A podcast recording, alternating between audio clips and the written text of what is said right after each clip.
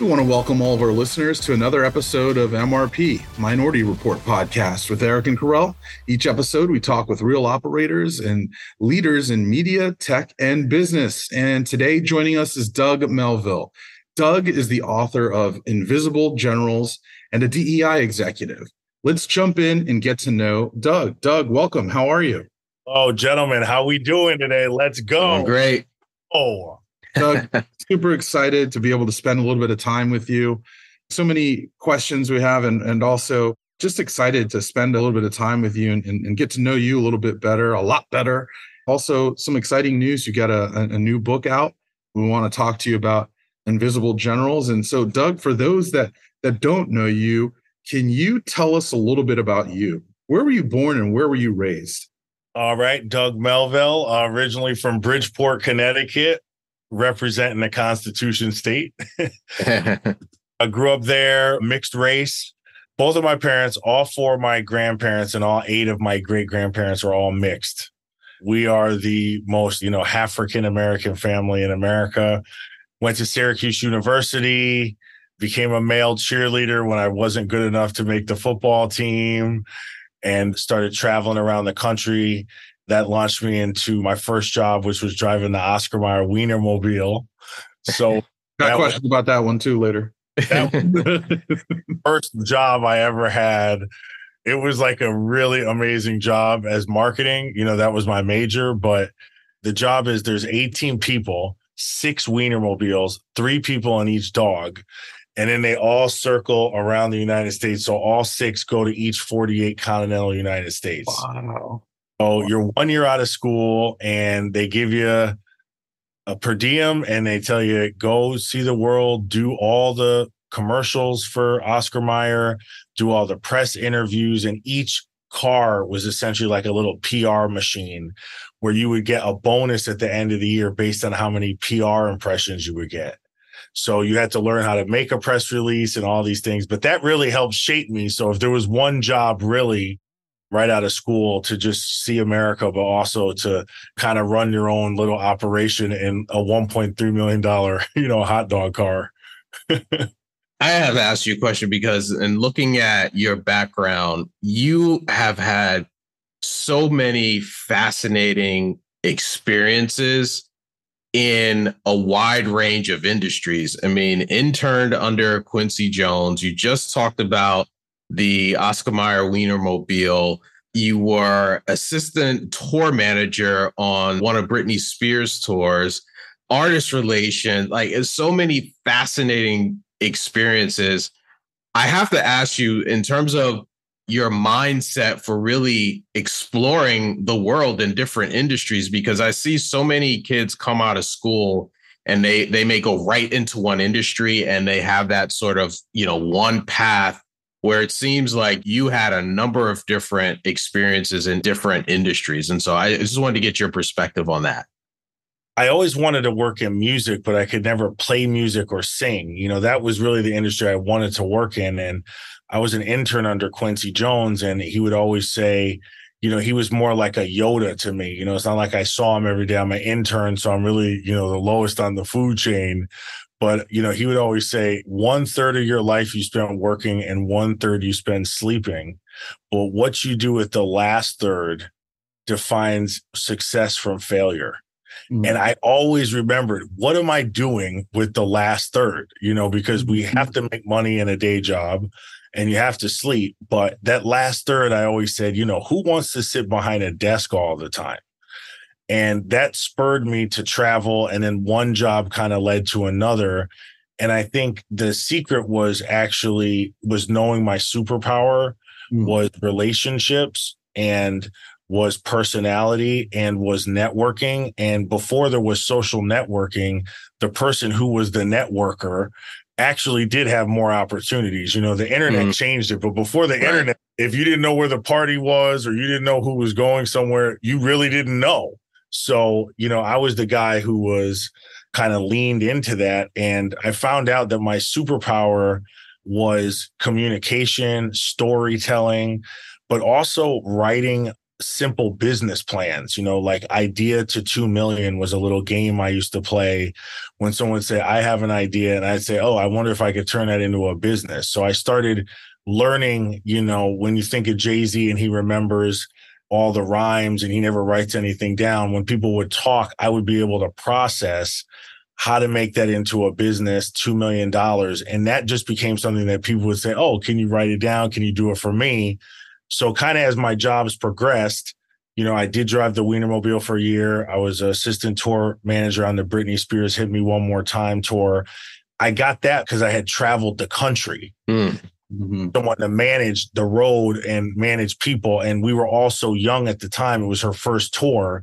So everybody was 21, 22. So I was the one who was, you know, had a little bit of managerial skills, you know, not much, but enough that it got me the, the role. And then after that, I met Tommy and Andy Hilfiger, who were the tour sponsors, was the Tommy Hilfiger company. Mm.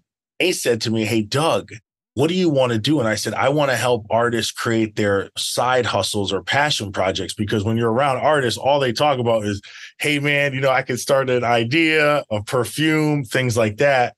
So that was when I was able to take my little mental parlor game and actually apply it to people's ideas and then write out simple business plans. And when people were starting out before the internet was scaled, people are like, oh, call Doug. You know, he'll be able to help you write a plan. He'll be able to help you do this. Now, to be clear, all I wanted to do was get a job out of college, you know, on advertising, real basic, you know, get the job.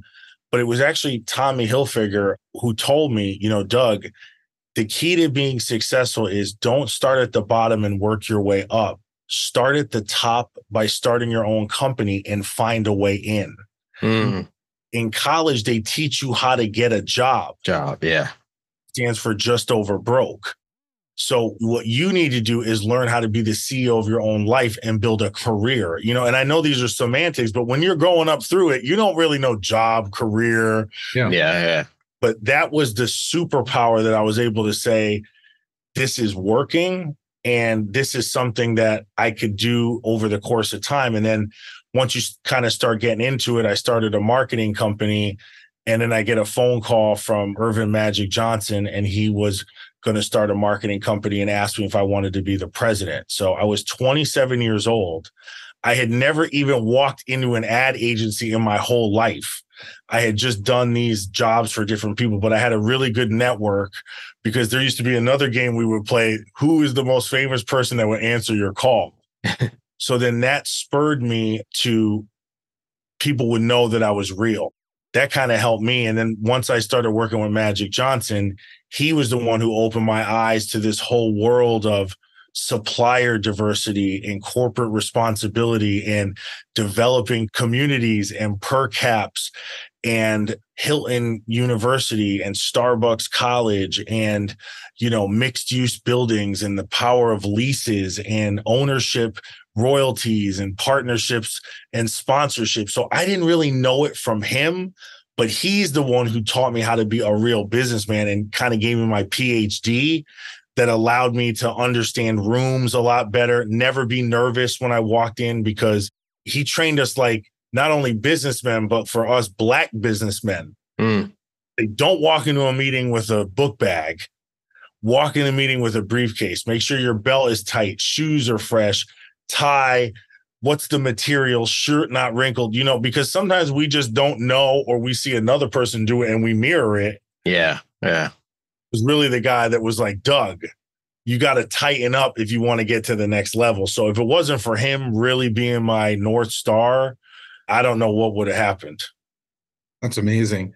Doug, I want to actually take you back a little bit because I'm fascinated with your background a little bit. And I must ask you because it's, I, I think it's unique, you know, probably a little bit less unique today, but, you know, being of mixed race, you grew up in Bridgeport, Connecticut your dad's a judge, your mom's a school teacher, both parents are of mixed race, right? And then also your grandparents as well. And these are different times that I'm talking about right now. Tell me what that was like growing up with family like that and, and how that kind of maybe shaped you into who you are today. I think that's a great question because, you know, when you're mixed, race can either be your rocket fuel because you embrace both worlds. Or race can be the downfall of your dreams because you never feel like you fit in and you can never find that click that you could attach yourself to to bring you to the next level. Fascinating. Yeah. That's the unique thing about mixed race people. And, you know, I used to admire mixed race people growing up. Derek Jeter, Mariah Carey, Halle Berry, you know, when we have Barack Obama, Lenny Kravitz, Jordin Sparks, I could sit and go down the list, but these are the people that I would watch, not Jordin Sparks because she came after, but but these I would watch and say, wow, how are they moving black and white? And, you know, talking to my parents because they grew up in a time where race was on their license, on their birth certificate, yeah. segregated South. They both started at HBCUs, but then graduated from Stanford and NYU. So they even had university experiences at both. And they would always say, Doug, we want to raise you in Connecticut because it's Connecticut and it's like, you know, Fairfield County and all the richest people and all that. But we also want to raise you in Bridgeport, Connecticut, which is the primarily black city, because we want you to understand every side of it. You know, we want you to have black friends, we want you to have white friends, we want you to have rich friends, we want you to have poor friends. So they went out of their way to ensure that I understood both sides of the spectrum. And I think that was something that was unexpected or when I look at other people our age, mm-hmm. it's a mm-hmm. lot of extra work to do that. But that was how it really raised me. And for me, it was a jet fuel to become more of a social chameleon and a corporate chameleon versus, you know, someone who's set in a certain point of view. Not that it's bad, it's just you are the product of your lived experience. Absolutely. Yeah. And, and Doug, I, I have to ask the question too, because as we're talking about your your family, you had an opportunity to really explore more mm-hmm. about your family, right? Really try to get to know the story of your family. Tell us a little bit about how that journey began, because it probably started with kind of like a simple question, but then became so much more, huh? Yeah, no, you know, it's funny that you asked that, Erik, because you know, sometimes the best stories in the world are in your living room, but no one's talking. Quite simply, your auntie, your grandmother, you know, we all have people in our family, but do we really take the time to hear their stories? I mean, we think we had to struggle. They had to, you know, drink rainwater or, you know, I'm just saying. Right, right. Yeah. Is that where, you know, like, you know, we didn't have any food that expired. If we had food, it was good, you know, that kind of thing. And my family was really quiet. They never really talked about the past. They never really said anything. When I went to go see the movie Red Tails by George Lucas, it was a late 2011. It was a screening, but the movie hit Black History Month in 2012. And the commander of the Tuskegee Airmen is a, a man by the name of Benjamin O. Davis Jr., Ben Davis. Ben Davis and his father were the first two black generals in American history. So I I knew that, but I didn't really know much more than that. They raised my dad. My dad was their nephew, but mm-hmm. raised him like his son. Mm-hmm. So I knew what I was going to see when I went to go into the movie and the screening. And Terrence Howard played him, looked just like him. And he walks into the room, and the names were changed of the characters. Mm.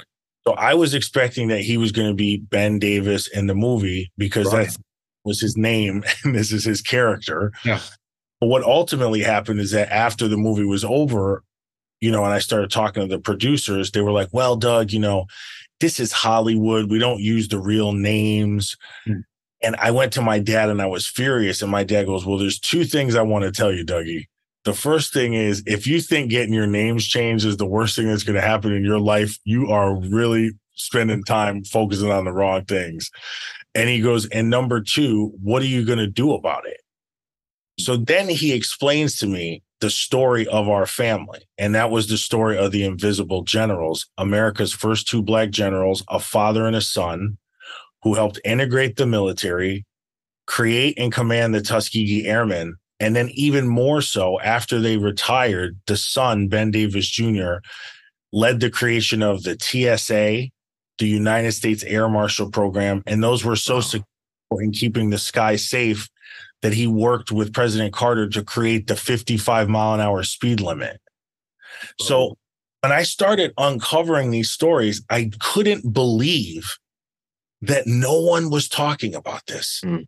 I know we know Martin Luther King and we know certain American stories, but I'm sitting here going, wait, let me get this straight. 1901, the dad, Ben Davis Sr., becomes an officer. The only black officer, the next officer that was black in the military was his son in 1936. And at the start of World War II, there's 335,000 soldiers in the United States military, and there's only two black officers, a father and a son. Profound. Could nobody tell this story? And it was hard for me to understand it. So, in my personal life, I set a Google alert and started on the journey to find out my family. And on my professional life, I made a commitment to myself that I would be a chief diversity officer and help ensure companies don't keep people invisible and that they help make the invisible people visible indeed. And I started working with TBWA in 2012. Wow, that, that is that's so fascinating, Doug. Is the book out now? Yeah, the book comes out on November 7th in honor of Veterans Day. Okay.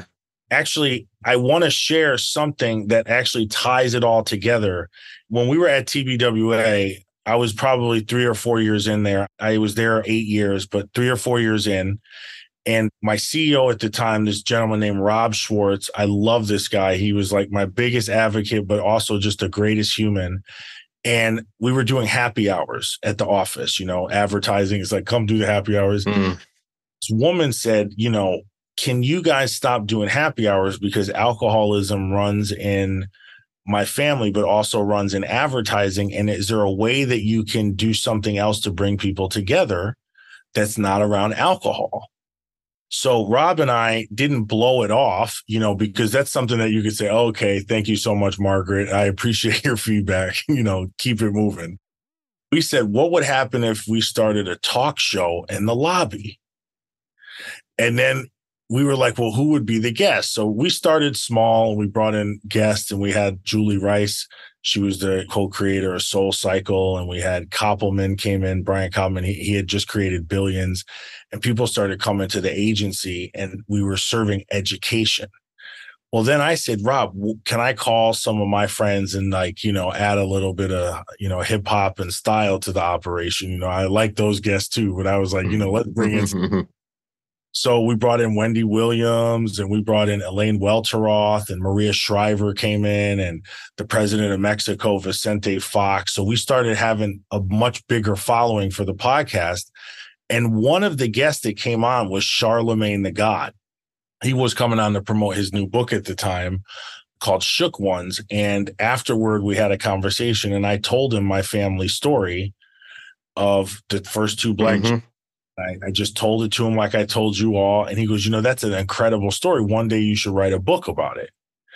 So, cut to years later, I hire a literary agent. We put the pitch together for the book. We pitch five different publishing houses, and the publisher that took it was Charlamagne. Charlamagne. Wow. So, you know, I say that because it is a wide work experience, but it's actually this multi hyphenate slashing vibe going on right now where everybody's actually doing everything. You just don't know where it'll lead. Where? Yeah.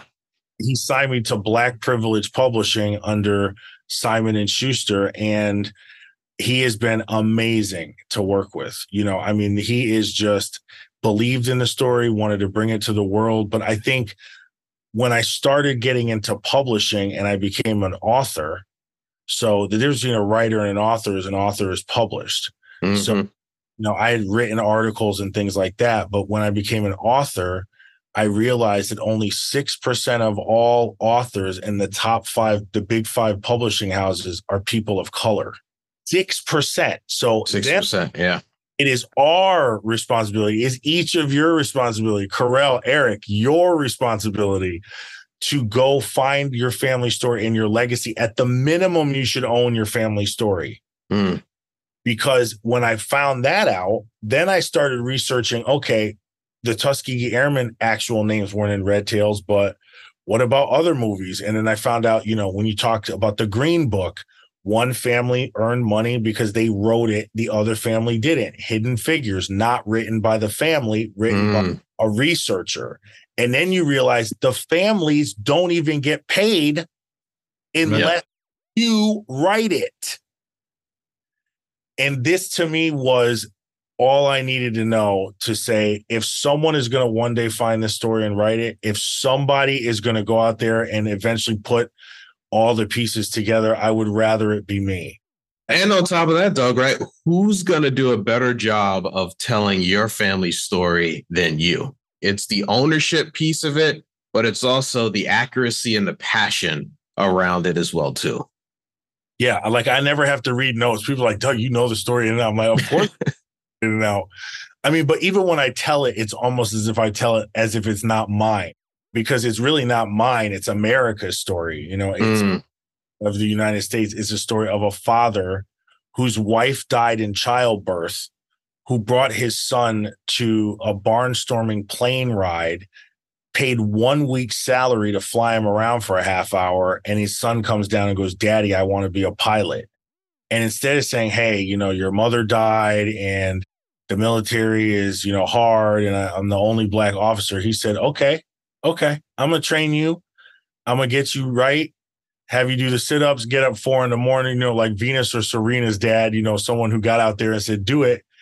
And then actually became the catalyst for his son's success. So that's why I love seeing, you know, Deion Sanders and Shedeur or mm.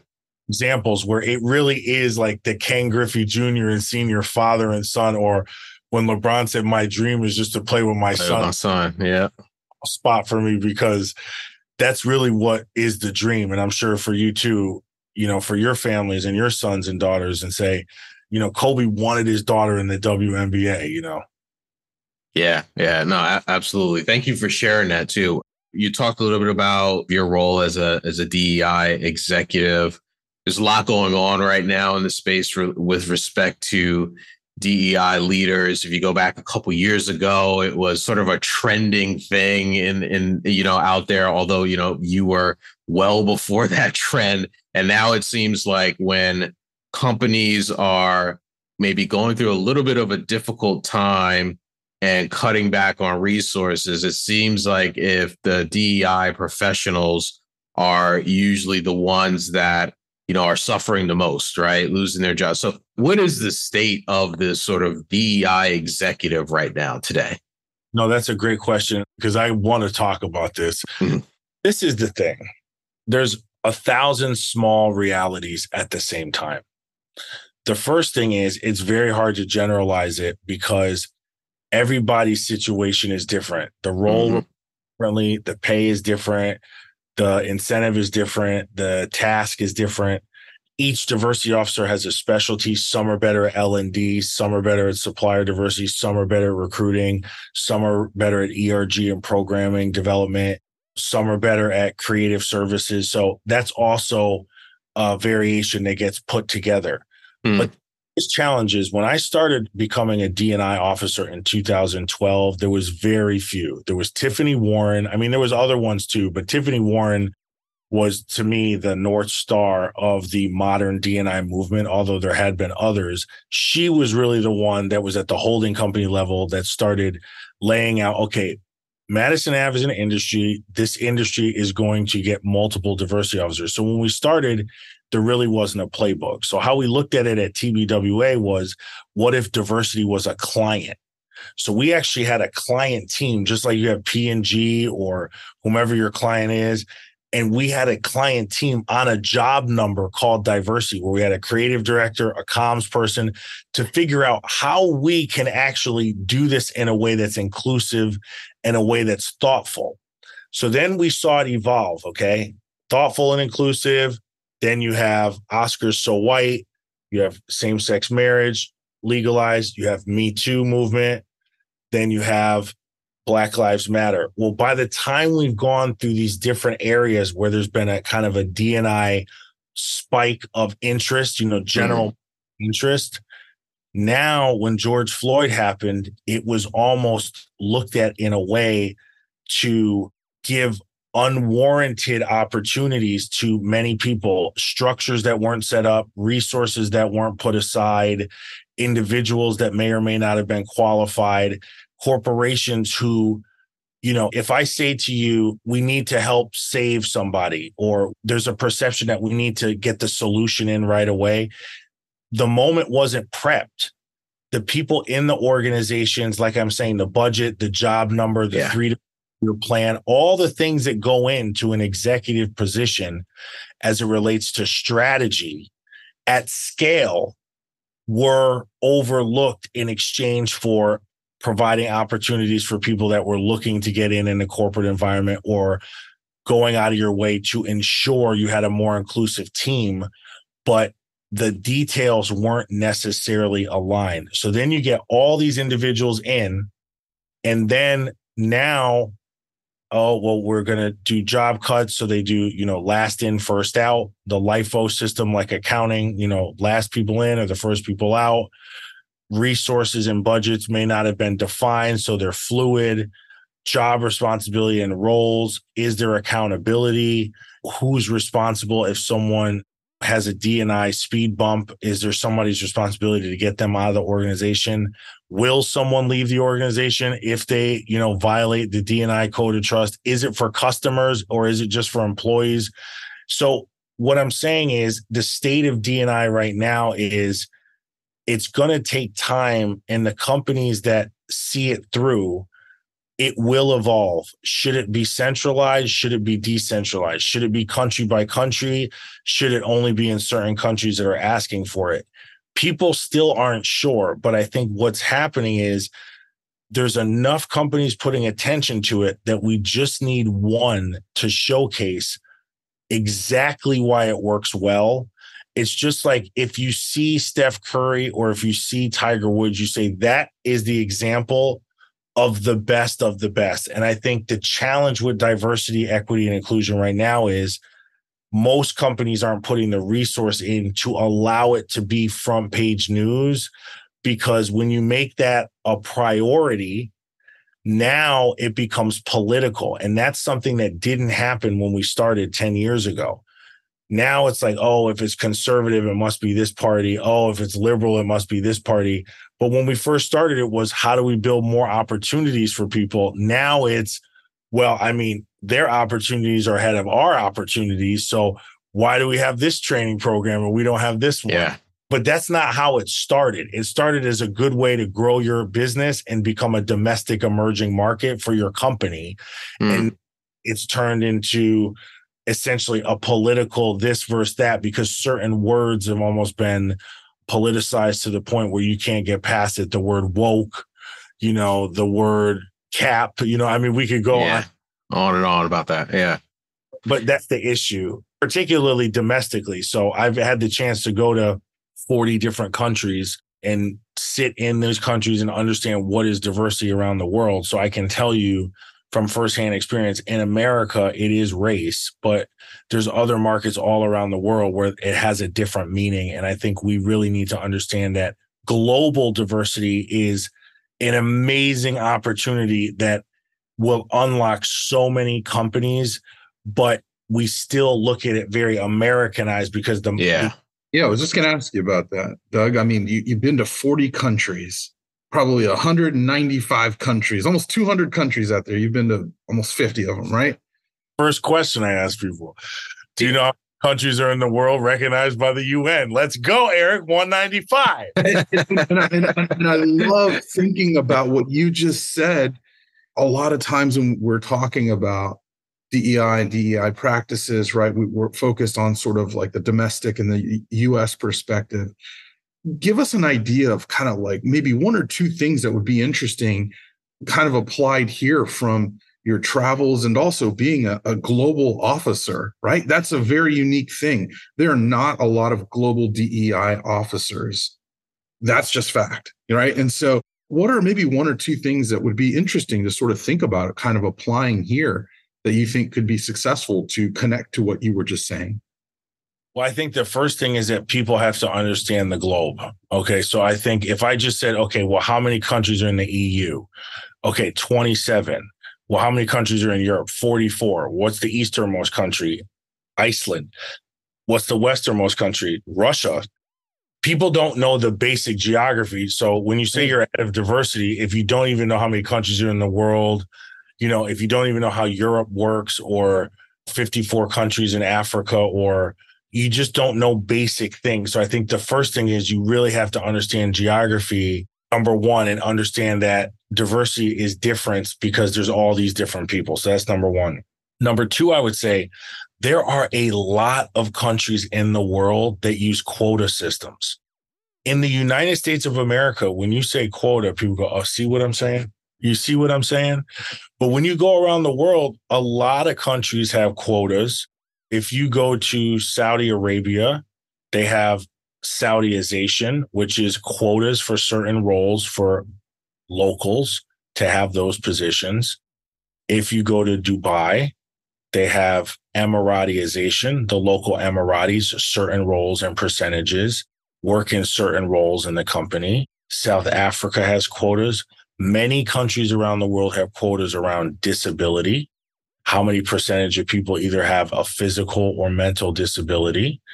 And then if they get compensated for that. So just that right there are two different areas that if we just understood all the countries' quotas and all the global countries and how many people get let in with visas, we right there would be smarter diversity officers. So that was my biggest learning around the world. And then one other thing, gentlemen, language. We forget these words, diversity, they don't translate. When you go to Korea and you ask an office, how do you say the word? People will sit around and say, oh, it could be this, it could be that. These words we're saying don't even really translate in a native tongue and it makes people confused on what it's supposed to mean because even we don't know.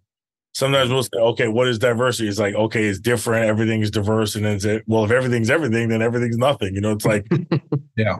it, it gets really strange like that. So i think that's another learning is the value and importance of language. You know when you go to europe there's some countries where you can't get a driver's license unless you take the test in two languages. You can't graduate high school unless you speak three languages, you know? Mm-hmm. So we don't really have that compatibility because we're from the driver's seat culturally and people come here. But that would be what I would say is so important for a diversity leader to know.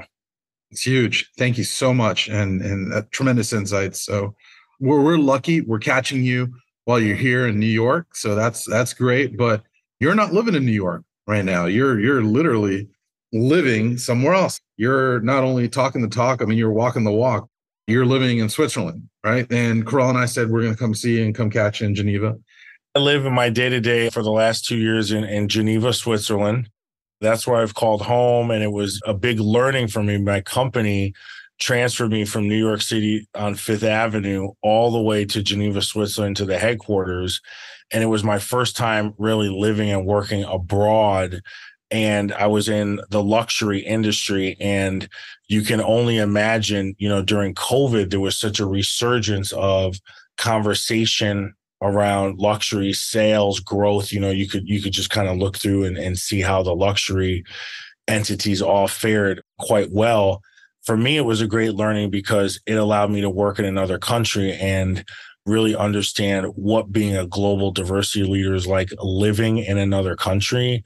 And I think when you go to Switzerland, you know, when we would grow up as kids, you'd be like, it's Switzerland. It doesn't have a side.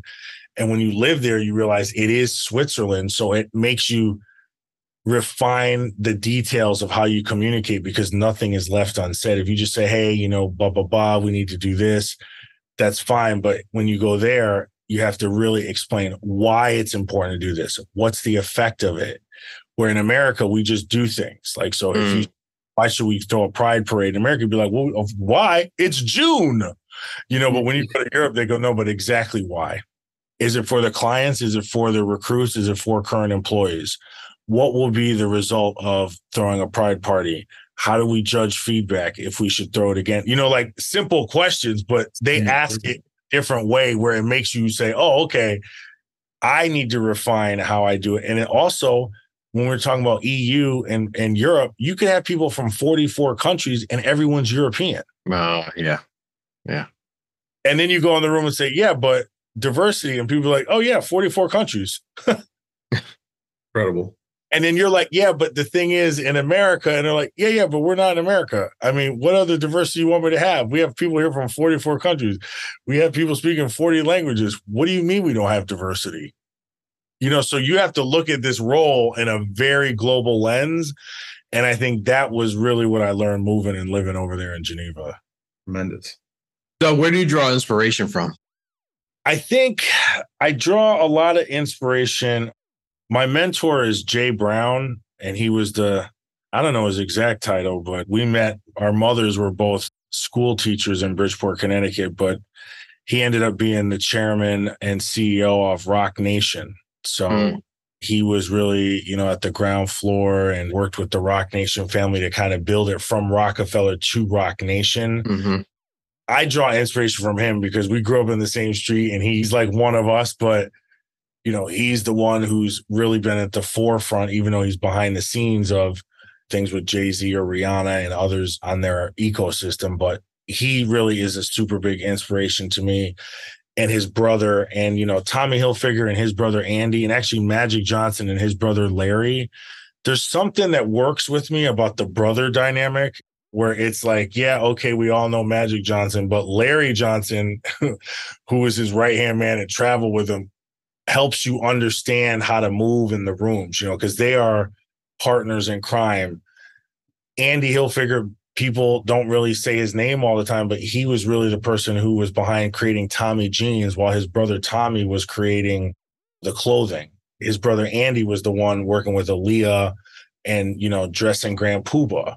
So I draw inspiration about this relationship and brothers. And maybe that's why I was so into the father and son. There's just something about the duality of two. And if you look at every successful company, podcast like you two, Ben and Jerry, Baskin and Robin, you know, it's Split and Packard, you know, there's something about the two that really hmm. gets you through. And I think that that really inspires me.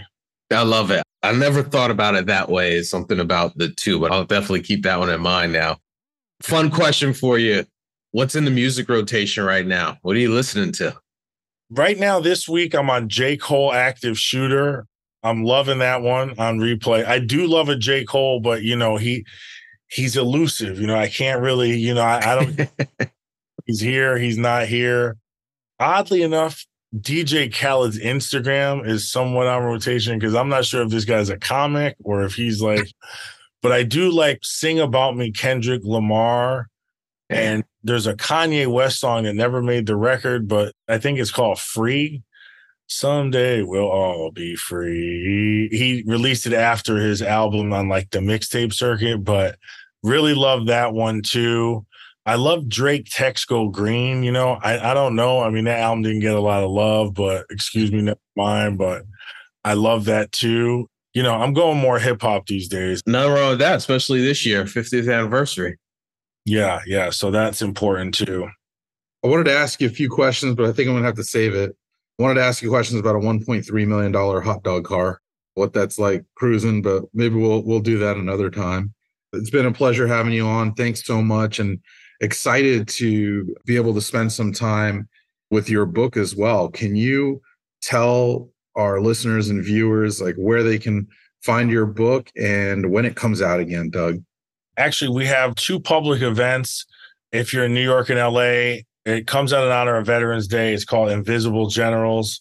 My first book, 70,000 words, no hanging chads, no hanging chads. We did it. We did. We got Ben Crump to give me an amazing quote on the back. We got Ebony K. Williams, who I just love so much, Charlamagne Tha God, and then uh, General Johnson, the former president of Tuskegee Airmen. But I want to just say 11 11 on Veterans Day will be at the Barnes and Noble in Marina Del Rey doing a signing I'll be doing a signing at Ad Color November 10th, the day before. And then I'll also be November 9th, Thursday in New York at the Barnes and Noble in Tribeca with Charlamagne Tha God. You know, you may see me on the Breakfast Club. You may see me on the Daily. You know, you don't know where you're going to see me, but we got some good things coming. And I'm really excited to really share this story, which I feel and many have told me is the next hidden figures, you know, a story that we all want to hear. I just want to leave with really telling everybody two things. Number one is look back and look at your own legacy and look at your family. And the second part of my book is how to uncover your own family legacy. So, yes, I can tell you about mine, and it's an incredible story, but it was hidden just like yours may be hidden. You just don't know right. until ask. And once people are gone, you're never going to get the information. And I think the second thing is everything matters. Everything's connected. It's the old Steve Jobs connect the dots on looking back, not looking ahead. But one of the things that I had the opportunity to be engaged with was when I was working at TBWA, I had a meeting with an executive at PepsiCo, and I brought to the meeting a bag and I unzipped the bag and I lay out different things on on this person's desk, and they were different Aunt Jemima dolls. And I said to him, one day the internet is not going to look at this well. Yeah. And that was the beginning of the conversation to retire Aunt Jemima. Now, this was something that I had a passion to do we were their ad agency so i had access to the right people and it started with small conversations and then it ended up snowballing and then they ultimately retired aunt jemima and all the food mascots and it was something that came about not from salt but from sugar and from talking and communicating. So sometimes the skills that we pick up negotiation communication storytelling are actually the things that are going to change the way these companies operate and the outcomes. And one thing that Ben Davis told me was it's important that we use the system to diffuse the system. We must be the people that are the catalyst for change. And the impossible takes time, but in time, you can accomplish the impossible. So put your head down, focus on the performance, know that no matter what anybody tells you, the most expensive real estate in the world is the moral high ground. So, not everybody's going to make it and not everybody can afford it, but this is your chance to go ahead and do that. Tremendous, Doug. Thanks so much for passing that on to others. And so many great parts in the book. If you want to be able to preview a little bit of it, there's a tremendous 18 minutes that's available to oh. learn more about invisible generals and spend a moment there. There's there's so many more great nuggets of wisdom from lived experiences. And Doug, thanks for hanging out with us. And if our audience wants to connect with you and find a way to connect with you, what's a what's a easy good way to sort of do that? Thanks so much, Erik. Instagram, I'm at Doug Melville or LinkedIn. And, you know, I'm always here. I always reply to the messages and, you know, someone helped me and I'm really open to help others. So rise up and reach back as a founding board member of Ad Color, Rise up and reach back. Rise right. and reach back. It's so important. Excellent. Thanks. Shouts to our friends at Ad Color too. And also, thank you, Doug, for spending some time with us.